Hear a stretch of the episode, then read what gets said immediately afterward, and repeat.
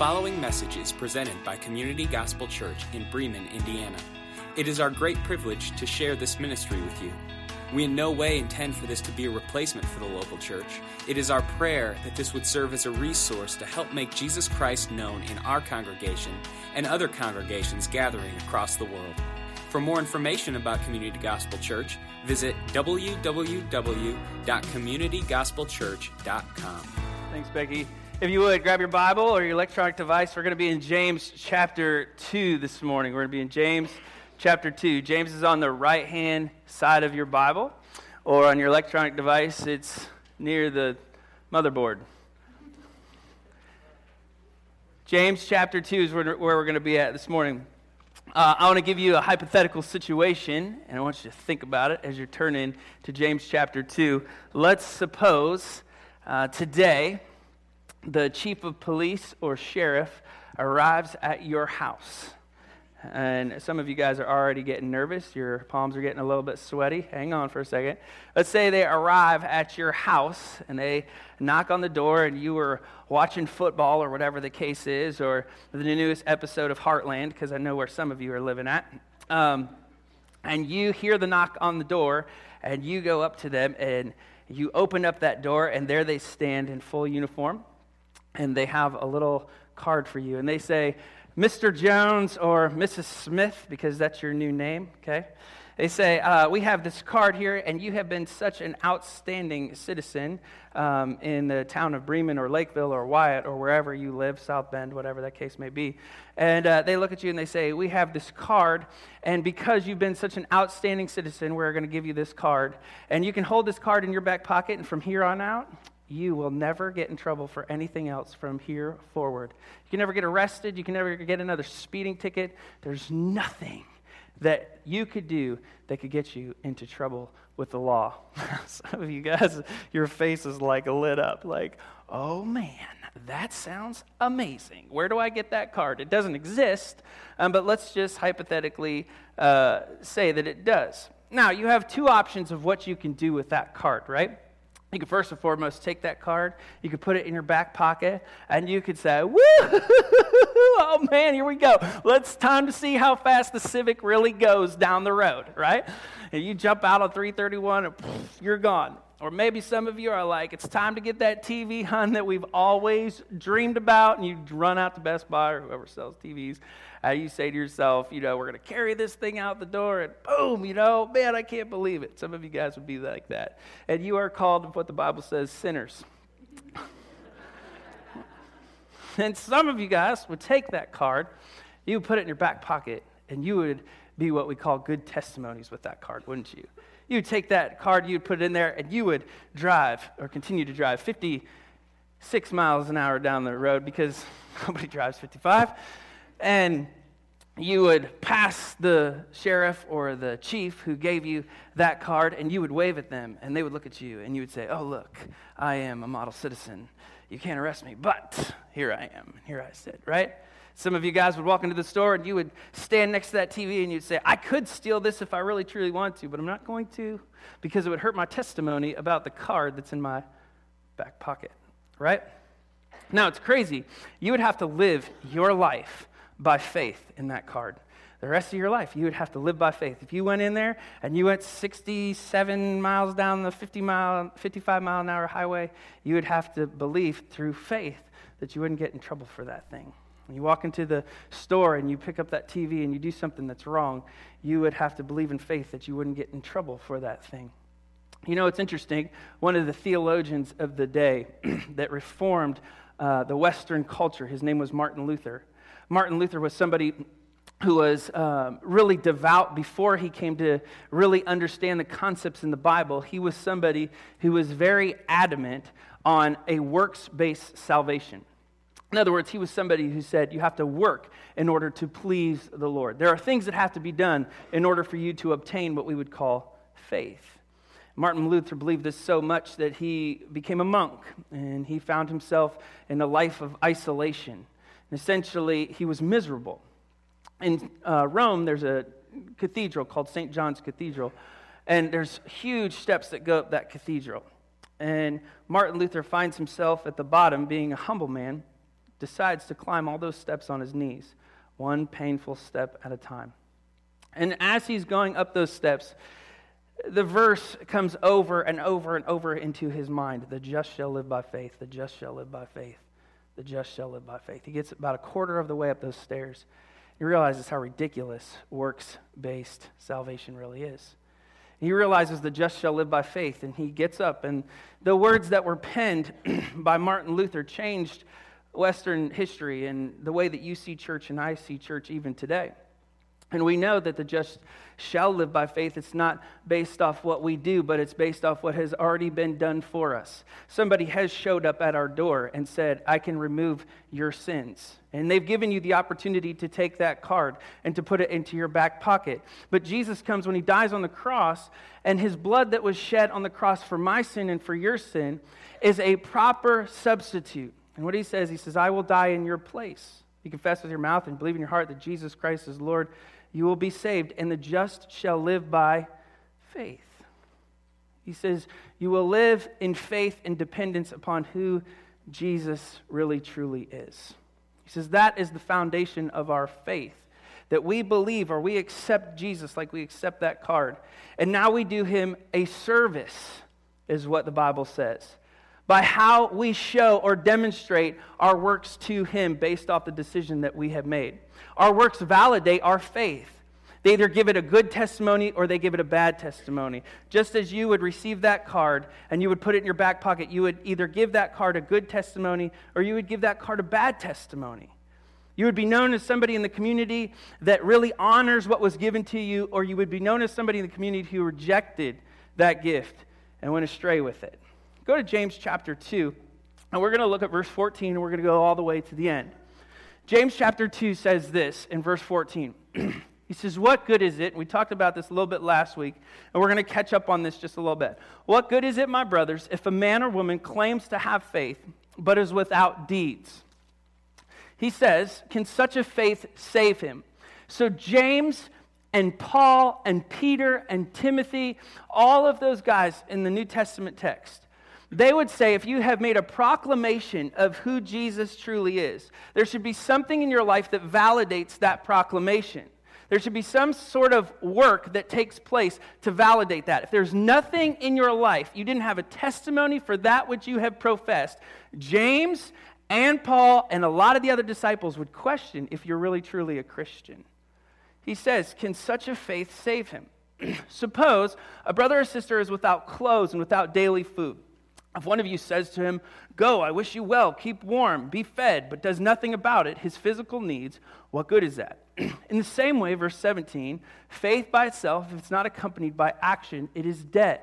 So, what he's saying there is there's two men having a conversation. The man on the left, just for illustration's sake, he has made a profession that God exists, but his life has no demonstration of that profession he looks at somebody and he says, It's good to be well fed and it's good to be clothed. And he does nothing about it. The man over here, though, on the right, has made a proclamation of faith. And he says, Not only is it good that we uh, are well fed and that we're clothed, but he helps that individual who needs food and to be clothed be well fed and warm. so, he says, it's not the same way that faith, that testimony in his life, by itself, if it's not accompanied by action, it's dead. The man on the left, nothing in his life that shows that faith, he's got a dead faith. The man over here on the right, who has a proclamation of faith, man, his life is just, I mean, he's knocking it out of the park for Jesus because not only are other people seeing it, but he's seeing it as well. We missed that second half. I mean, not only is that guy showing his faith, but he's learning about his faith as well. Now, keep going. But some of you say you have faith and I have deeds and blah, blah, blah, and get into stupid um, church fights there with that. But show me your faith without deeds, and I'll show you my faith by what I do. Same thing as what I just said. You believe that there is one God? Good. Even the demons believe that and shudder. Verse 20, two illustrations. You foolish man, you foolish woman, do you want evidence that faith without deeds is useless?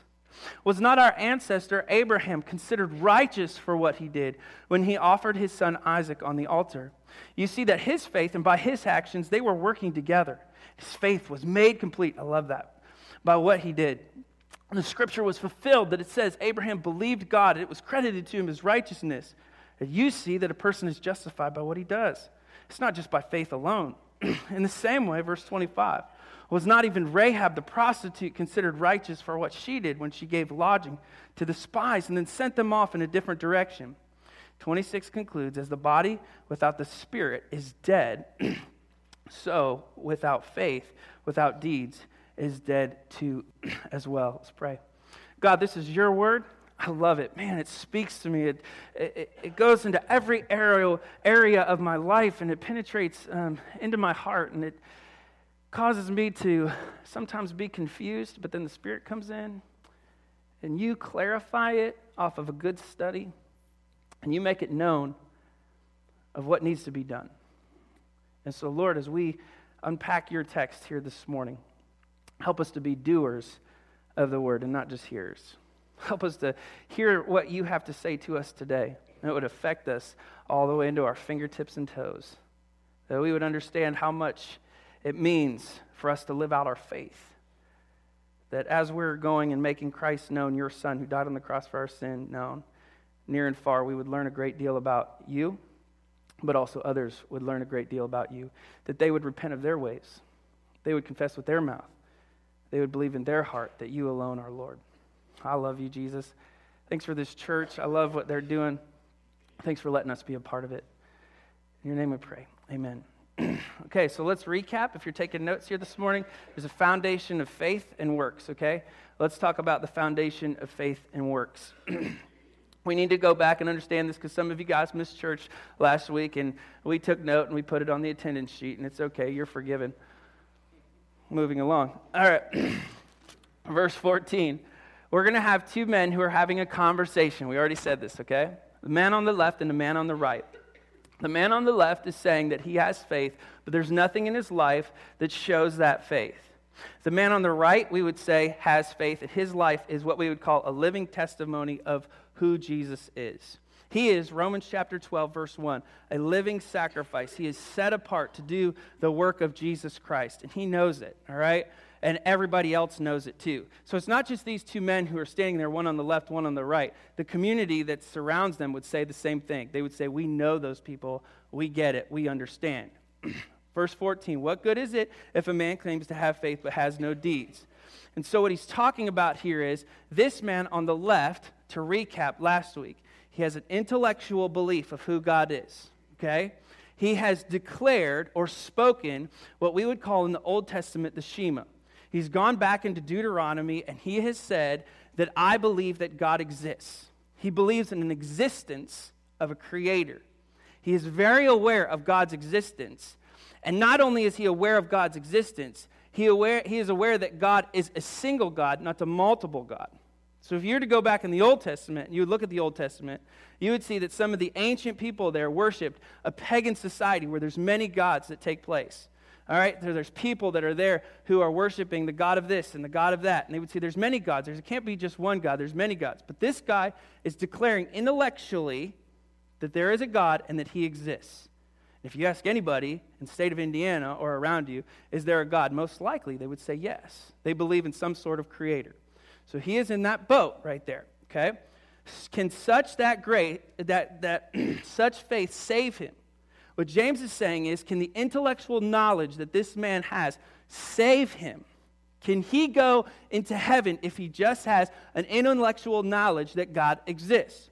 Well, if you bounce down into verse 19, he says, even the demons believe that same thing. Even the demons have an intellectual knowledge of who God is. They understand his existence. If we were to bring one of them in here, which we're not going to do, and we were to drag him down the aisle because he would not come willingly, and we would say, hey, man, do you believe God exists? He'd say, yes, absolutely, I believe God exists. Do you believe Jesus exists? He was like, yeah, I was there when he was crucified, right? I mean, we were present in that moment. And we would ask him some more questions, and he would give testimony to the evidence that God exists. But where does the demons go? They go to hell. Why do they go to hell? Because they only have an intellectual faith. It stops there. So, this man over to the left, he has an intellectual knowledge of who God is, but he still falls short. He says in verse uh, 15, suppose a brother or sister is without clothes or daily food. He's saying, for example, in verse 15 or 16, that people are hungry and people need clothing, and I get that, and, I, and it makes sense. We look at James and we think, this doesn't have any cultural context to today's society. False. Because there are a multitude of people inside who populate the church that would say, Do you believe Jesus exists if we push them? And they would say, they would declare, Absolutely, I believe. I believe Jesus exists. I believe he died. I believe he rose again. And we would look at their life and we would say there's nothing going on in their life that shows testimony to that declaration in which they made. Their marriages are falling apart. Their kids are going crazy. I mean, you look at their job, they're unhappy. There's no joy in their life. They wear a frown on their face 24 7. And we look at those people and we say, But you have declared that Jesus exists. But they're over here in this spot and their life is dead. And they wonder, Why is my life so worthless? Why don't things matter? Well, because that faith isn't lived out. Because if you see, this guy over here, he not only understands his faith, but he lives out his faith. Because 17 says, in the same way, faith by itself, if it's not accompanied by action, it is dead. Now, I would equate this with marriages, right? This makes total sense if I take this faith without works and I put it in the context of marriage. Raise your hand if you've been married for over five years. Keep your hand raised if this is the best five years of your whole entire life. You guys put your hands down. Raise your hand if you've been married for 10 years. Raise your hand if is the best 10 years of your life. Oh man, some hands are dropping, right? Holy cow, we won't go 15 or 20, all right? And some of you guys are good. We would look at those newlyweds, right? The new couples that just got married. And you know what they do all the time? They look at each other and say, I love you so much. right? They stare into each other's eyes. They sit on the same side of the booth when they go eat. Bethany and I always look at each other, we're like, what are you doing? and then I think to myself, that's smart. They don't have to stare at each other anymore, right? Maybe they've been married for a long time. And they would say to each other, I love you so much. Oh, I just love you so much. And you know, if we were to go into those newlywed houses, we would see that love be demonstrated all over the place, wouldn't we? I mean, the dishes would be done. I mean, let me tell you what, man. I mean, the house would be clean, and the husband would be sitting strategically as the wife walks in, and he would trying to look all good for her. You know what I'm saying? And he'd be like, I love you. Let me show you how much I love you, sweetheart. Here, here, you go ahead and sit down, right? You go to somebody who's been married for 10 years or 15 years, and it's like, hey, What's the deal? Like, you forgot the kids at school, you forgot the dog had to go out, now we got this on the floor, and the kids, I don't even know where they're at. And the person looks back and goes, I love you so much. I was with a guy the other day. I won't name who he was. He doesn't, he doesn't go to our church, thank God. And um, just for this story, I mean, he's probably going to be here tomorrow, but whatever. And he's over on the uh, passenger seat. He's on the phone. And he says, uh, he's talking on the phone. And he's like, yeah, yeah, I did that, I did that. He's been married for a while. And he, and he gets to the end of the conversation. What does he say at the end of the conversation? I love you. He hangs up. He looks over at me. I'm not even kidding. He looks over at me and goes, That stupid woman.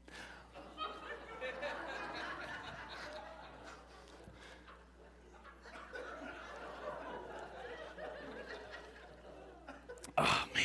Anyway, he made a declaration, right? He made a declaration.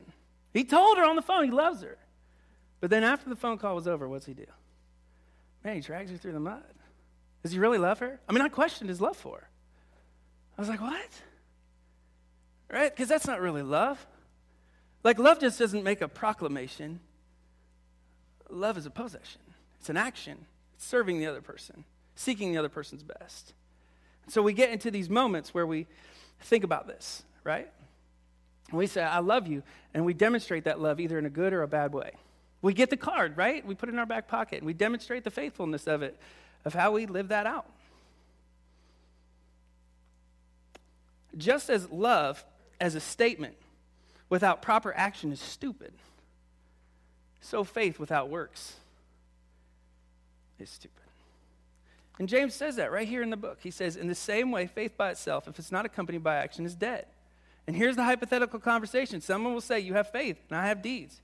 Show me your faith without deeds, and I'll show you my faith by what I do. This guy's saying, Look at my life. Does my life demonstrate? Is it a song that has been sung for Jesus? I mean, could you, could you see it?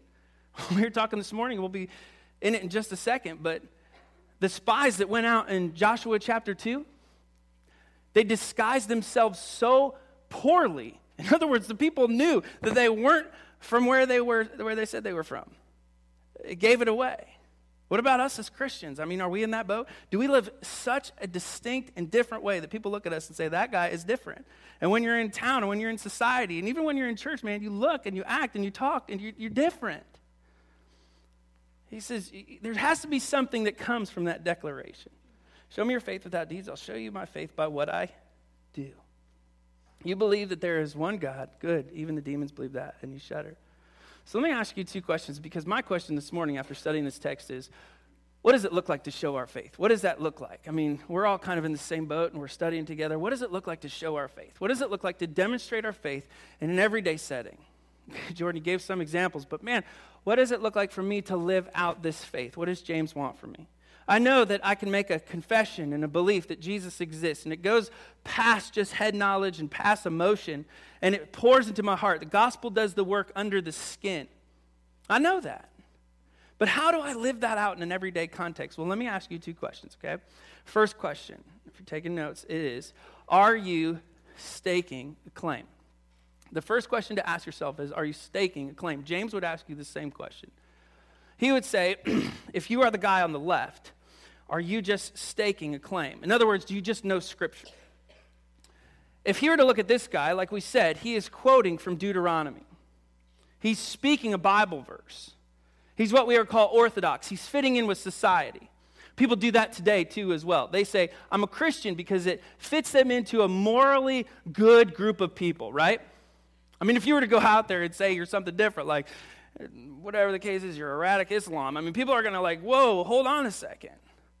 But if we, in a cultural context, put ourselves in this position to where we say we're a Christian, in our society, people would look at us and they would generally say, well, you're a morally good person, right?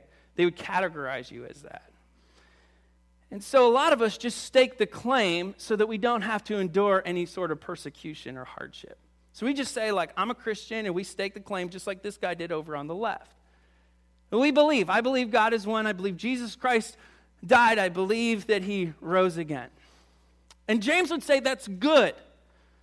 I don't know if you noticed that, but in the text he says, with an exclamation point, it's good that you have some head knowledge of who Jesus is. It gives you a good foundation. Uh, Peter tells us that you should have an answer for the reasons in which you believe the things in which you believe. It's good for us to have Bible knowledge. It's good for us to be up here. It's good for us to have emotion, too. It's good for us to be those people who are emotionally invested into Jesus Christ. And, but it's not enough. It has to be the whole of a man, it has to be the whole of a woman. And let me show you how this plays out. Let's say, for example, we could put somebody who's young, and most of our young people sit over here, and we were to pull them up on stage, and we would say, Are you just staking a claim? And they would say, Define that for me. And I would say, Well, somebody who's maybe in high school or college, I would say to them, I would say, well, Pastor Jordan spoke a couple of weeks ago, and I'm sure you remembered because you took great notes. And they'd say, Yes, absolutely, Jordan. I listened to everything you said. Okay, good. Glad we established that. I say, We talked about love God with all your heart, with all your soul, with all your mind, with all your strength. And love your neighbor as yourself. And they would say, Yes, I agree with that. I think it's the best thing you ever preached. It's one of your better sermons. I've heard better, but whatever. Young people will tell you the truth. And they look at you and I say, Okay, you believe that? Good. That's a good foundation. You know that verse, and I'm glad you know that verse. I would say, What does it look like in your everyday context? If that young person is just staking a claim, they would say, I don't know. I haven't thought about it. I haven't looked at where to implement that. But let's say that young person looked at me and they said, Jordan, I'm glad you asked. I've been waiting for you to call me up front. Here's what I got. What that means for me is, in my school, there's a kid who's not really well loved. And you know what? For some reason, nobody really comes up to him. I don't get it. Nobody sits with him at lunch. I don't understand it. But I have gotten to the point where I want to get to know who he is. So I sit with him, I talk with him, and I ask him questions. Just Tuesdays and Thursdays, though, because I got other things to do Monday, Wednesday, Friday. Kids are honest. I would say they have stopped staking a claim, and now they are striving to implement that truth in their everyday life. They're doing exactly what James tells us to do in that first part of James chapter 15. They're seeing a brother or sister who's without clothes or daily food or something to that extent, and they're seeing where they can live that out in an everyday setting. And that's what we do when we hear the word of God preached. We think constantly, how can I implement this in an everyday context? So for that young person, loving your neighbor as yourself would be that. And I would say, man, you've moved beyond staking a claim. You're living that out. And then I would ask them another question. I would say, what are you learning about yourself? And they would learn something about themselves. They would say, Jordan, this is what I'm learning about myself. I'm kind of a selfish person, or whatever the case is. And I would say, What are you learning about who God is? And he says, well, God loves everybody, despite of their shortcomings and their flaws. That's how a young person would respond. Now, a lot of us aren't young, so we move past that. And let's say we get into the 20s and the 30 year olds, and we bring one of you up. You know, we drag you guys up here on stage. And we say, um, Well, you've heard. Pastor Jordan preached this just a little bit ago, and he says, You should train your child in the ways that they should go. That's a crazy verse in the Bible. Man, I'm telling you what, there's so many implications of that verse. Like, it's nuts. And we look at that and we, we see that verse, and I say, Do you believe that that's true? And those of us who have kids, you know what we say? I believe that's true. I believe that's, that's true. And I would say, okay, are you staking a claim? And they would say, mm, uh, I don't know. What do you mean? I said, well, how do you live that out in your everyday context? And they'd say, you know what? Train a child in the way they, go, they should go. Uh, that means train them up in the, in the Word. We've studied that a little bit. And so every night before we go to bed, uh, my family gathers and we uh, pray together and we read the Bible together before they go to bed. They've moved past staking claims. See that? You had another example that just popped up for people who are a little older than the 20s and 30 year olds. Uh, an individual stood up here and said, You know, my mom is sick. It says you care for the widows and the orphans and you care for those people, right? And those are the people who are sick or in, in distress. And that person says, I say, Well, you believe that? Yeah, I believe that. What does that look like? That looks like I'm at my mom's side while she is sick in the hospital. And I'm never going to leave her and I'm going to stay right there with her. See, they've moved past staking a claim. See how that works? Some of our older congregations, you guys have moved past staking a claim because you've realized what, it's, what it means to care for a spouse who's been sick. And you've watched a loved one go off and be with the Lord. It's crazy how we either stake the claim here or we move past staking claim and we want to live it out. And what happens is twofold. First of all, it does some impact for you individually because you learn about who God is, going back to the purpose of why James was written. And secondly, it lets a world know who God is. But there's two components of that. And follow me. There's two components of that because what happens is either we are heavy on this side or we're heavy on this side. Do you get that? Like what happens is we're either heavy on staking a claim, we're really, really knowledgeable about what God's word says. And man, we know it. And if we were to put you in front of a Bible quizzing zone, you'd be like, I know all the verses, man. I got all of them memorized. I'm it. But nothing in your life shows those verses, so it's stupid. Because you've just obtained knowledge. What was the point? And then others of us, we look at it and we go, Well, I'm so busy and I'm so active, and man, I do good and I do good works and I love people. You know, I was at Oktoberfest and I was loving on kids, and man, you should have seen me. But there's no gospel that was preached. You don't know why you did what you did. It's so you're either staking a claim, or number two, you're moving past staking a claim and you're validating the claim that you stake. Friday, I had the opportunity to go on a trip with a bunch of high school students. This was nuts. They have a world religions class or something to that effect. I don't even know what the, the title of the class is, but the teacher calls me up. She says, Jordan, would you like to go as a pastor on a, on a trip? I said, Yeah, why not? You know, I only work on Sunday. And um, that's not true. Everybody thinks it's true. Anyway, and. Um, she says, uh, she says, we're going to go. I said, what are you going to do? She says, we're going to go to a mausoleum, we're going to go to a synagogue, and then we're going to go to the Notre Dame Cathedral. And I said, why am I going on this trip again? She said, we want you to go as a pastor to help answer any questions that the students might have. I'd love to. Why not? Right? Sure. So I said, okay, let's go. So we go on the trip. And we're having discussions with high school students about this and what it looks like. And they're helping me write the sermon for Sunday morning. Because as we go to the mausoleum, we have this guy who essentially is sold on good works. We go to the Jewish synagogue, and it's the same thing. They're sold on good works. I even asked her, Why do you do what you do? We believe that we should just do good, we should better humanity. Why? The Muslim guy over here, I mean, he was talking about angels on his shoulders, and I was questioning if he was on drugs. And he says, there's, there's an angel sits over here. He says, your good deeds. An angel sits over here. It says, your bad deeds. And then when you get to heaven, you just hope that your good deeds outweigh your bad deeds. And I'm like, man, that just sounds so dangerous. Like, what? I feel like I have seven angels around me, you know? Like, and then you have the, the cathedral over here, which is uh, really legalistic. It's all works. Works, works, works. So, what about faith? What about trust? What does that look like? And then I started thinking about us as a Christian church. Man, what are, are we just works based? Because I think sometimes we get to the, mo- the mode where we say, well, I'm just going to go do good. And we're the opposite of what James says.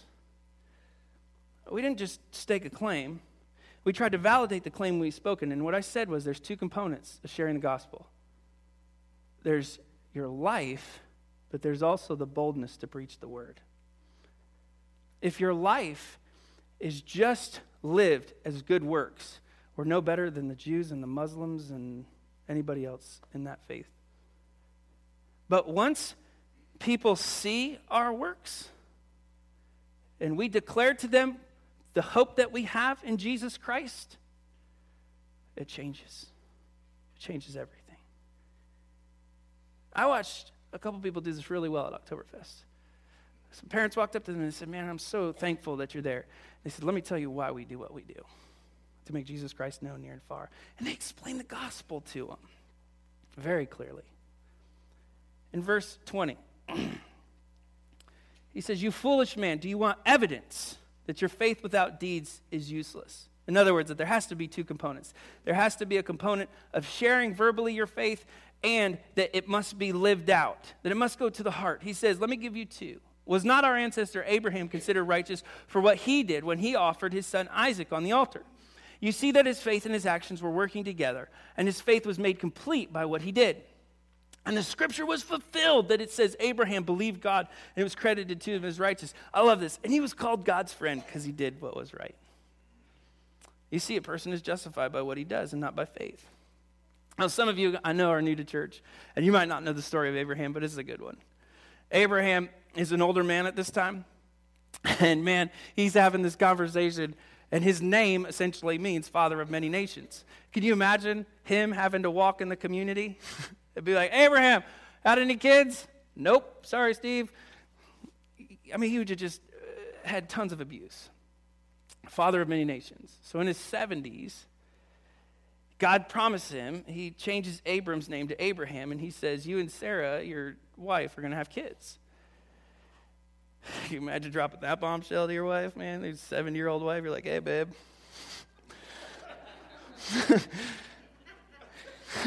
I can't even imagine. We're not having kids at 70. And all of a sudden, here comes Isaac. He shows up on the scene. And can you imagine how much they loved Isaac? I mean, man, they didn't have any kids, and that's all Abraham wanted was kids. And all of a sudden, Isaac, his firstborn, pops up on the scene. Him and Sarah look at each other and they're like, man, this is awesome. And they raise him in the ways of the Lord and they teach him these things. And he's starting to learn, he's starting to grow, he's starting to get big. And God visits him one day and he says, Hey, Abram, I want you to sacrifice Isaac to me. What? Can you imagine going to your wife and saying, Hey, I know Isaac's done some, some stuff that's wrong, but God wants me to kill him? Eh, Sarah looked at him and says, If that's what the Lord wants, then that's what we do. So Abraham takes Isaac and he leads him up the mountain and he gets to the top and Isaac asks, he says, Where's, where's the lamb? He says, Where's the sacrifice, Dad? He says, Hey, God will provide one. He puts his only son on the top of the altar and he pulls out his knife and I can just see the tears rolling down Abraham's face. It's my only son. Right in that moment, the angel comes in. He says, Wait, hold on a second. He spares Isaac. And there's a lamb caught, sacrifice. They sacrifice him and they thank God. Abraham was willing to go the distance for his faith. His actions validated his faith in a major way. He was going to sacrifice his only son to do the bidding of Jesus Christ, to, to, do the bidding of the Lord. And what about the same way? Was not even Rahab the prostitute? She was considered righteous for what she did, verse 25. She gave lodging to the spies and sent them off in a different direction. Rahab's crazy because she's on the other side of this situation. Like Rahab's over, here, like Abraham's like a patriarch, and he's like the big swinging guy in the Old Testament. And then you got Rahab over here, and she's a prostitute, man. Like she lives in the red light district, and all of a sudden she helps save spies. Like she saves them. And it led to the fall of Jericho. She was willing to abandon her country because of her faith. Now, some of you guys are going to look at it and you'd say, Jordan, ha, okay, I got it. Being a Christian, showing my faith. Here's what I'm going to do Bible study. I'm going to come to church every week for the next 40 years of my life. I like that. I'm going to pray every day. It's going to be awesome. And you start racking up some of those things. If Peter and James and Paul and Timothy were here today, they would say those are no does. That's just what you do as a Christian. That's just part of your walk with God. You fellowship with believers. You read his word, it's instilled in your heart. They would say that's, that's a no brainer. Take it a step further. Abraham was ready to sacrifice his son so that God would be glorified. And Rahab was ready to betray her country so that God would be glorified. To live on point for the gospel is to take that stride, to fully trust God. We talked about it last week. To believe on the Lord Jesus Christ means the subject goes on to the object. If I were to look at your life and I were to ask you, what is in your life that demonstrates that type of faith? What would it be? what would you say? What would be the thing that you say, Jordan, this is it for us? This is where we really place our trust in Christ and it's validated. Is it in your marriage? Is it in the way that you raise your kids? I mean, are you trusting in the Lord for those things? Are you 100% seeking the best for your wife so that she would see the gospel of Jesus Christ? You're placing all your faith and all your trust on those things. We had a family in the church. They just had a baby, and man, I think that's, that's a cool thing because what happens is when an infant comes into the world, sometimes it doesn't cry at first, and they, they want the baby to cry. And so what happens, you know, the baby will come out, and all of a sudden, when they hear the cry, people almost, like, if it's quiet, they come out, and, and everybody's kind of silent, and then all of a sudden the baby cries, and they go, oh, yeah, yeah, yeah, right? Just as that baby's cry is evidence that it has life, so your works as a Christian give evidence to the faith that you profess. How do you believe in Jesus? Let me pray for you. God, I love the last verse. As the body without the spirit is dead, so faith without deeds is dead. And here we sit as Christians and we made professions, God, man, we believe in you. And sometimes our life falls short. And so I know that the gospel does the work under the skin. It does, and it speaks in ways that I cannot. And this morning, to those who have confessed and believed that you alone are Lord, would you speak to them in a way that I can't? would you help them to see some areas in their life that fall short of the faith that they profess? And give them the option to do what is right, to repent from themselves, and to fall more on you. That they would move themselves onto the object. Give them the knowledge to know what to do, how it needs to be done, and how Scripture needs to be lived out.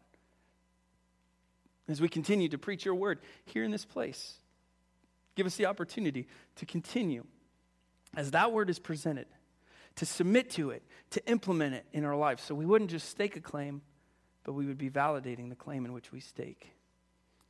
We know that when we confess with our mouth and believe in our heart that you alone are Lord, that you save us from our sins. And those people who haven't done that this morning, I pray and I beg and I plead on your behalf that they would make that decision. But those of us who have God, that our lives would sing out to you. That our testimony in the community, in our marriages, in our homes, would be so distinctly different than that of the world. That we would have two components one would be our life, and the other would be the Word. The Word that you died for us, and you want a relationship with us. Help us to preach boldly the gospel and live it out as well in every area of our life. I love you, Jesus. Thanks so much. All God's people said, Amen. Thank you for listening to the Community Gospel Church podcast. If you would like to support this ministry financially, simply log on to communitygospelchurch.com and click the Contribute tab.